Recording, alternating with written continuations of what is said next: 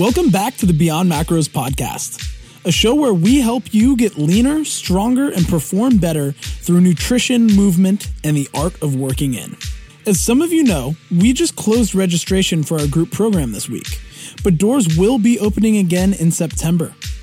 In the meantime, you can check out our complete guide to calculating and counting your macros and download the free calorie and macro calculator worksheet at beyond macros dot com slash macropod. You can also set up an initial one-on-one call anytime to learn about our one-on-one coaching options. Right now, our first coach from a pure obstacle course racing background is ready to take on clients. So if you're interested in working with him, this is your chance to leapfrog our waitlist and get a discount on coaching. He has room for two clients right now, so email me ASAP to let me know if you want to jump on this opportunity.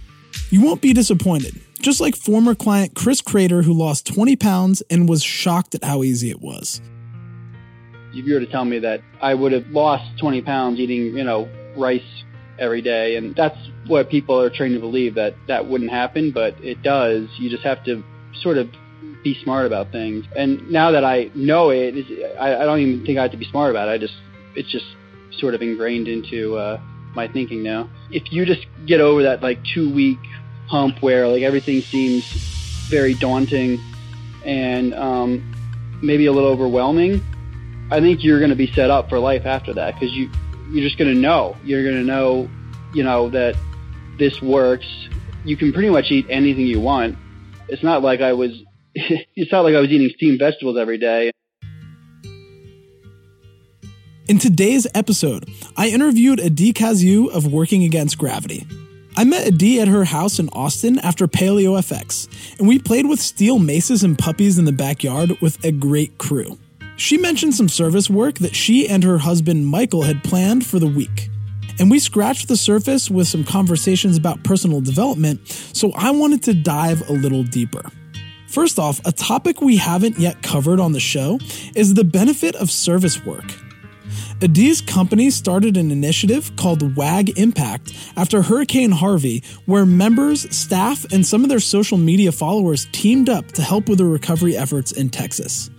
They also helped out in California after the wildfires, and now are putting their focus locally in Austin, Texas, where she lives.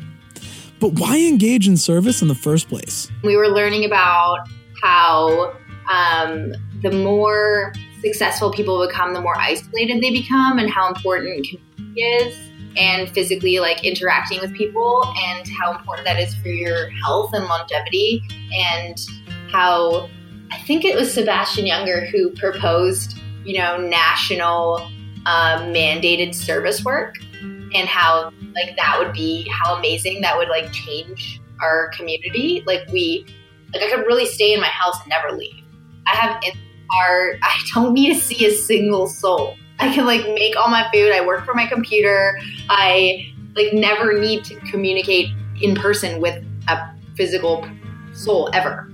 So I think we were like learning a lot about that, and then realizing how, you know, we're very fortunate and for so many reasons of like that we were just lucky. Like we were lucky to be born to the families that we were born to and the countries that we were born in, and people aren't necessarily as lucky. And how amazing would it be to just like, what an ex- good excuse to connect with people.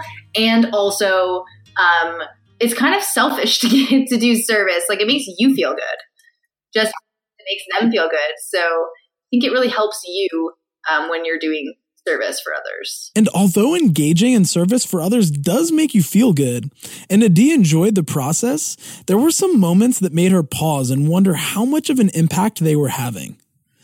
That is why this time around, they were more picky about their service activities for WAG Impact. One of the reasons we wanted to do our own thing was because when we did the one in California and the one in Houston, we were like giving people food, but we, but the food was like Skittles and M R Es and like like pizza and like kind of a bunch of junk food, and it felt kind of like icky to be giving people like just junk food like that. Uh, so we wanted to do something that can like either help give people real food, kind of like Urban Roots, where they're donating, you know, real food that they're growing. Uh, that's awesome. Like, we think that's really cool. It would be like, how epic would it be if we had our own farm and we did kind of the same thing that Urban Roots is doing? Um, and we like maybe provide some type of education on like, you live in this area, these are the grocery stores nearest you, or these are the places where you can get food. Here are like very simple, quick, easy recipes that you can make for yourself to help educate people to eat, you know, real food instead of having to give them Skittles. Through trial and error, Adi has narrowed down what she wants WAG Impact to be. She's not one hundred percent sure what she wants their mission to be just yet, but this recent experience has led to a lot more clarity. We did um, two things. We went, the morning we went to Urban Roots. It's like, um, it's like a farm, and basically they teach um, youth how to farm. So we went and like helped them weed and harvest some beans, and the kids led all the groups. So they They like taught us how to farm and did all that kind of stuff. And forty percent of the food that's grown there is donated, um, which is really cool. And the rest of it is sold just to like keep the program alive. Uh, and then in the afternoon, we went to the Central Texas Food Bank and just built a bunch of meals for people. And then the next day we went to, um, well, we worked with Keep Austin Beautiful, which is a, an organization that goes around the city and just um, like cleans up. So we went to the east side of Austin and we just picked up like a bunch of litter in a specific area. The other act of service I want to bring up is one that I admittedly copied for Beyond Macros. That act of service was that Adi wanted her coaches to have a weekend. As a nutrition coach, you are working to help people improve the way they eat, and people eat every day. So you might be getting an email from a client at nine p.m. on a Saturday asking about dinner menus. We got to a point where coaches were never getting any time off. So like they would get a message on a Saturday and they have to respond within twenty-four hours. They get a message on a Friday. Like they get no time off. There's, they have to check their computer every single day of the week in order to meet this standard. And I, because I had set that standard from the beginning, I didn't know how to get out of it. I didn't think it was reasonable that people, I'm trying to, especially like the work that we do, like, you know, it's so emotional. And how to, how do we avoid our coaches getting burnt out? Adi instituted a policy called WAG Unplugged, where coaches are not required to respond to check-ins on Saturdays and are supposed to unplug from technology so they aren't working every day and burning out. This is rippled out to create a culture of unplugging for clients as well. So many people will post in our Facebook group on Friday, like, what are you doing for WAG Unplugged tomorrow? And I think it really does give people an excuse to do something that they haven't done before. Like, oh, I always want to go on a hike. Like, you know, how many people, how many people do you know that are saying that they, they would love to go on a hike or they would love to do this in the city, and they just never end up doing it because it's so easy to just have more work to do, or you know, be on the computer, or sit at home and do nothing. Uh, this kind of like gives people an excuse to go and do crazy things. I think our members are also kind of those kinds of people to begin with that like love an excuse to do this, but it just gives them a community to do it with. So it's, it's just easier to be like, yeah, it's WAG Unplugged today. I'm going to go hiking, or I'm going to go, we had someone who was training for, to climb Mount Everest. So she went on Saturdays, and that's when she did like most of her like craziest elevation training. So cool. I think every overworked person needs to create the sacred space for themselves to get out, play, and try new things. Or, in some cases, practice your least mode, as Luke Lehman would say. And for someone like Adi, who works very hard, most Saturdays involve entertaining friends. As she mentioned, she doesn't physically get to see a single human for work, so this social connection is enriching. And she loves spikeball. But there was another habit that she's formed since hiring a functional medicine doctor that is a perfect least mode activity. I just sit and listen to thirty minutes of something by in my backyard. That's all I do. It's so simple. Um, I try and do it like with as little clothing as possible, just because the way it was described was like just your arms and your legs is not enough um, to get like your whole trunk in the sun too. So I just lay in a bathing suit in the backyard. Speaking of least mode, it doesn't just apply to the gym. It also applies to nutrition. It is absolutely vital to take the time to develop awareness around your eating habits, and tracking, weighing, and measuring are great practices to develop that awareness. But sometimes planned diet breaks are important. This is a lesson Adi learned as W A G was growing rapidly in the early days. After I twenty sixteen nationals, I decided I was going to stop competing. I I think I made that decision because I was living in Santa Cruz at the time, and I was training completely by myself. So I didn't have a weightlifting team. I didn't have a group of people I would work out with. I would literally go to CrossFit West. I had access to the gym whenever I wanted, and I would just train completely and entirely alone. Like, nobody else was even in the gym. And it just got, for me, it was so draining. I just was so burnt out on training, was so burnt out on tracking my food. I went to like Mardi Gras and tracked all my food, everything I did. I went, my Michael and I travel all the time, and I would just like really be like on top of my stuff, like going to the grocery store, making sure, and I could still enjoy myself. But I, after being so on top of my stuff, I think it's, it was like six years of like a hundred percent dedication to my nutrition, with like a couple days here and there where, you know, I obviously let loose a couple days, but it was just time for me to just take a break. And also, like, the company was growing so fast that the, I, I don't know if it was like the best decision to make, but it was a decision I made to focus more on that than to focus on, you know, being an athlete and tracking one hundred percent of my food. Six years of tracking is plenty of time to develop those skills. Adi and I actually have similar stories in this regard.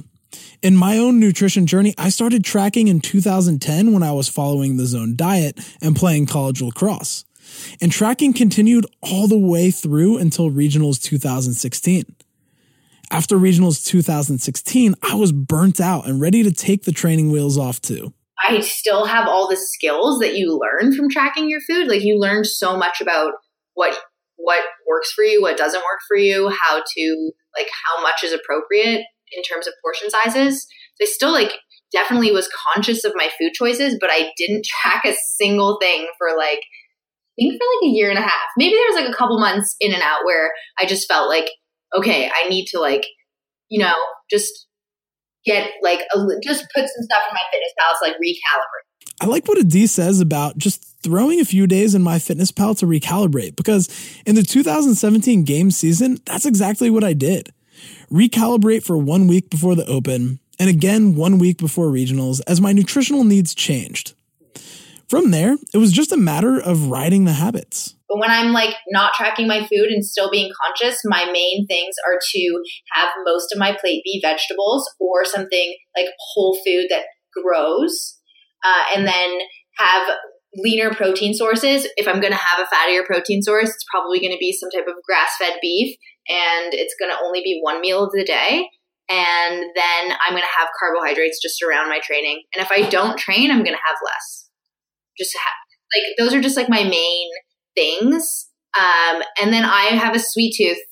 I love eating a sweet thing every once in a while. So if I'm going to have something sweet, it's, it's for me, it has to be in a social setting. So I'm not going to just go and grab something sweet and eat it by myself.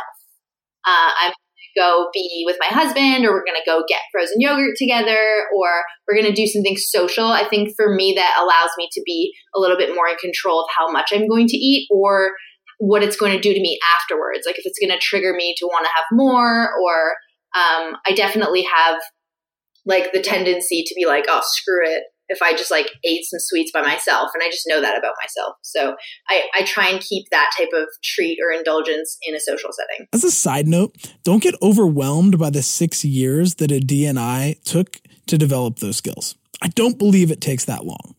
I actually believe it only takes about ten months, because you can go through two twelve-week phases of fat loss or muscle gain and two maintenance phases of about two months each. And from there, recalibration becomes easy.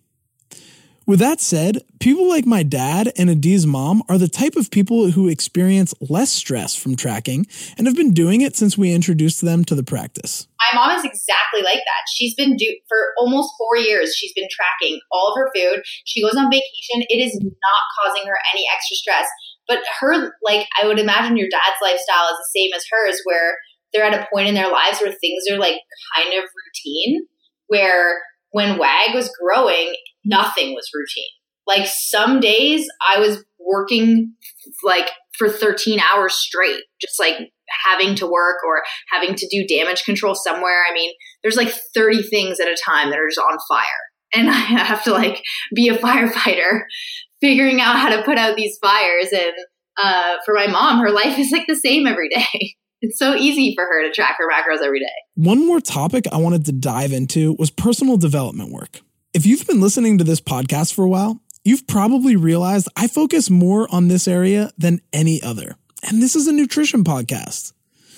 And that's because I think inner work is the most easily overlooked piece of the fitness puzzle, with the potential for the highest impact. And Adi lit up when the conversation moved in this direction. This is like my favorite thing in the world. I love personal development. I think it is so uncomfortable, but also I really believe it's like the lead domino to any type of success in your life. Like, the more you know yourself, the more um, successful you can become. I asked Adi what personal development work she's done in the past that is still the most impactful today. She said unequivocally it was the Landmark series. Just provided for me a language for my everyday life to notice different behaviors that I just hadn't noticed before. Like, different ways that I contribute to situations in my own life, and where I would like relinquish power. I would like blame other things, which made, gave it helped me not take any responsibility for my own life. And the Landmark Forum helps you realize where you're doing stuff like that. It's like hard when you talk about it in hypothetical. I'm gonna think of, it, of an example to make it like more um, potent. I had um, uh, like an ex-boyfriend who I ha- was convinced that he was like evil, and he he was like out to get me, and he totally screwed me over. And then through going through something like the Landmark Forum, I was able to be like, oh, wait, no, like I'm only doing that to like relinquish myself of any responsibility that I had in that situation. And I'm like not not seeing how I contributed.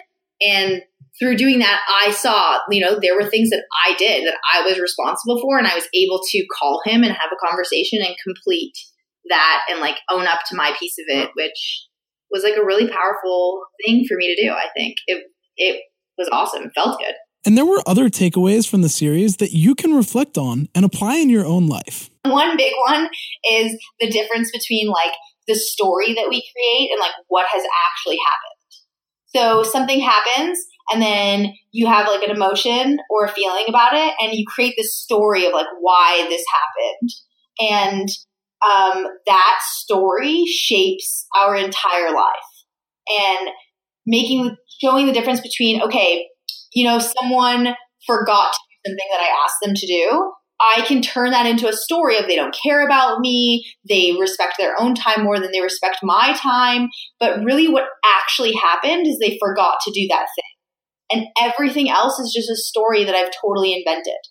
Like, I completely created that story, and it might not be true.